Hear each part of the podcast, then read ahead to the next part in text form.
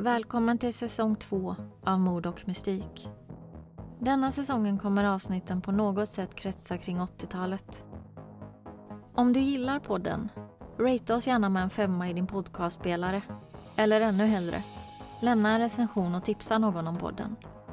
Om du vill rekommendera fall eller komma i kontakt med oss finns vi på Instagram där vi heter Mord och mystik.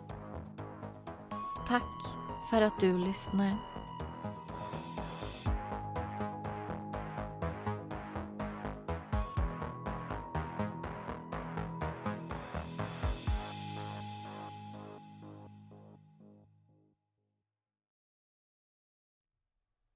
Continues out here in Perrysburg. We're very close to Perrysburg Heights.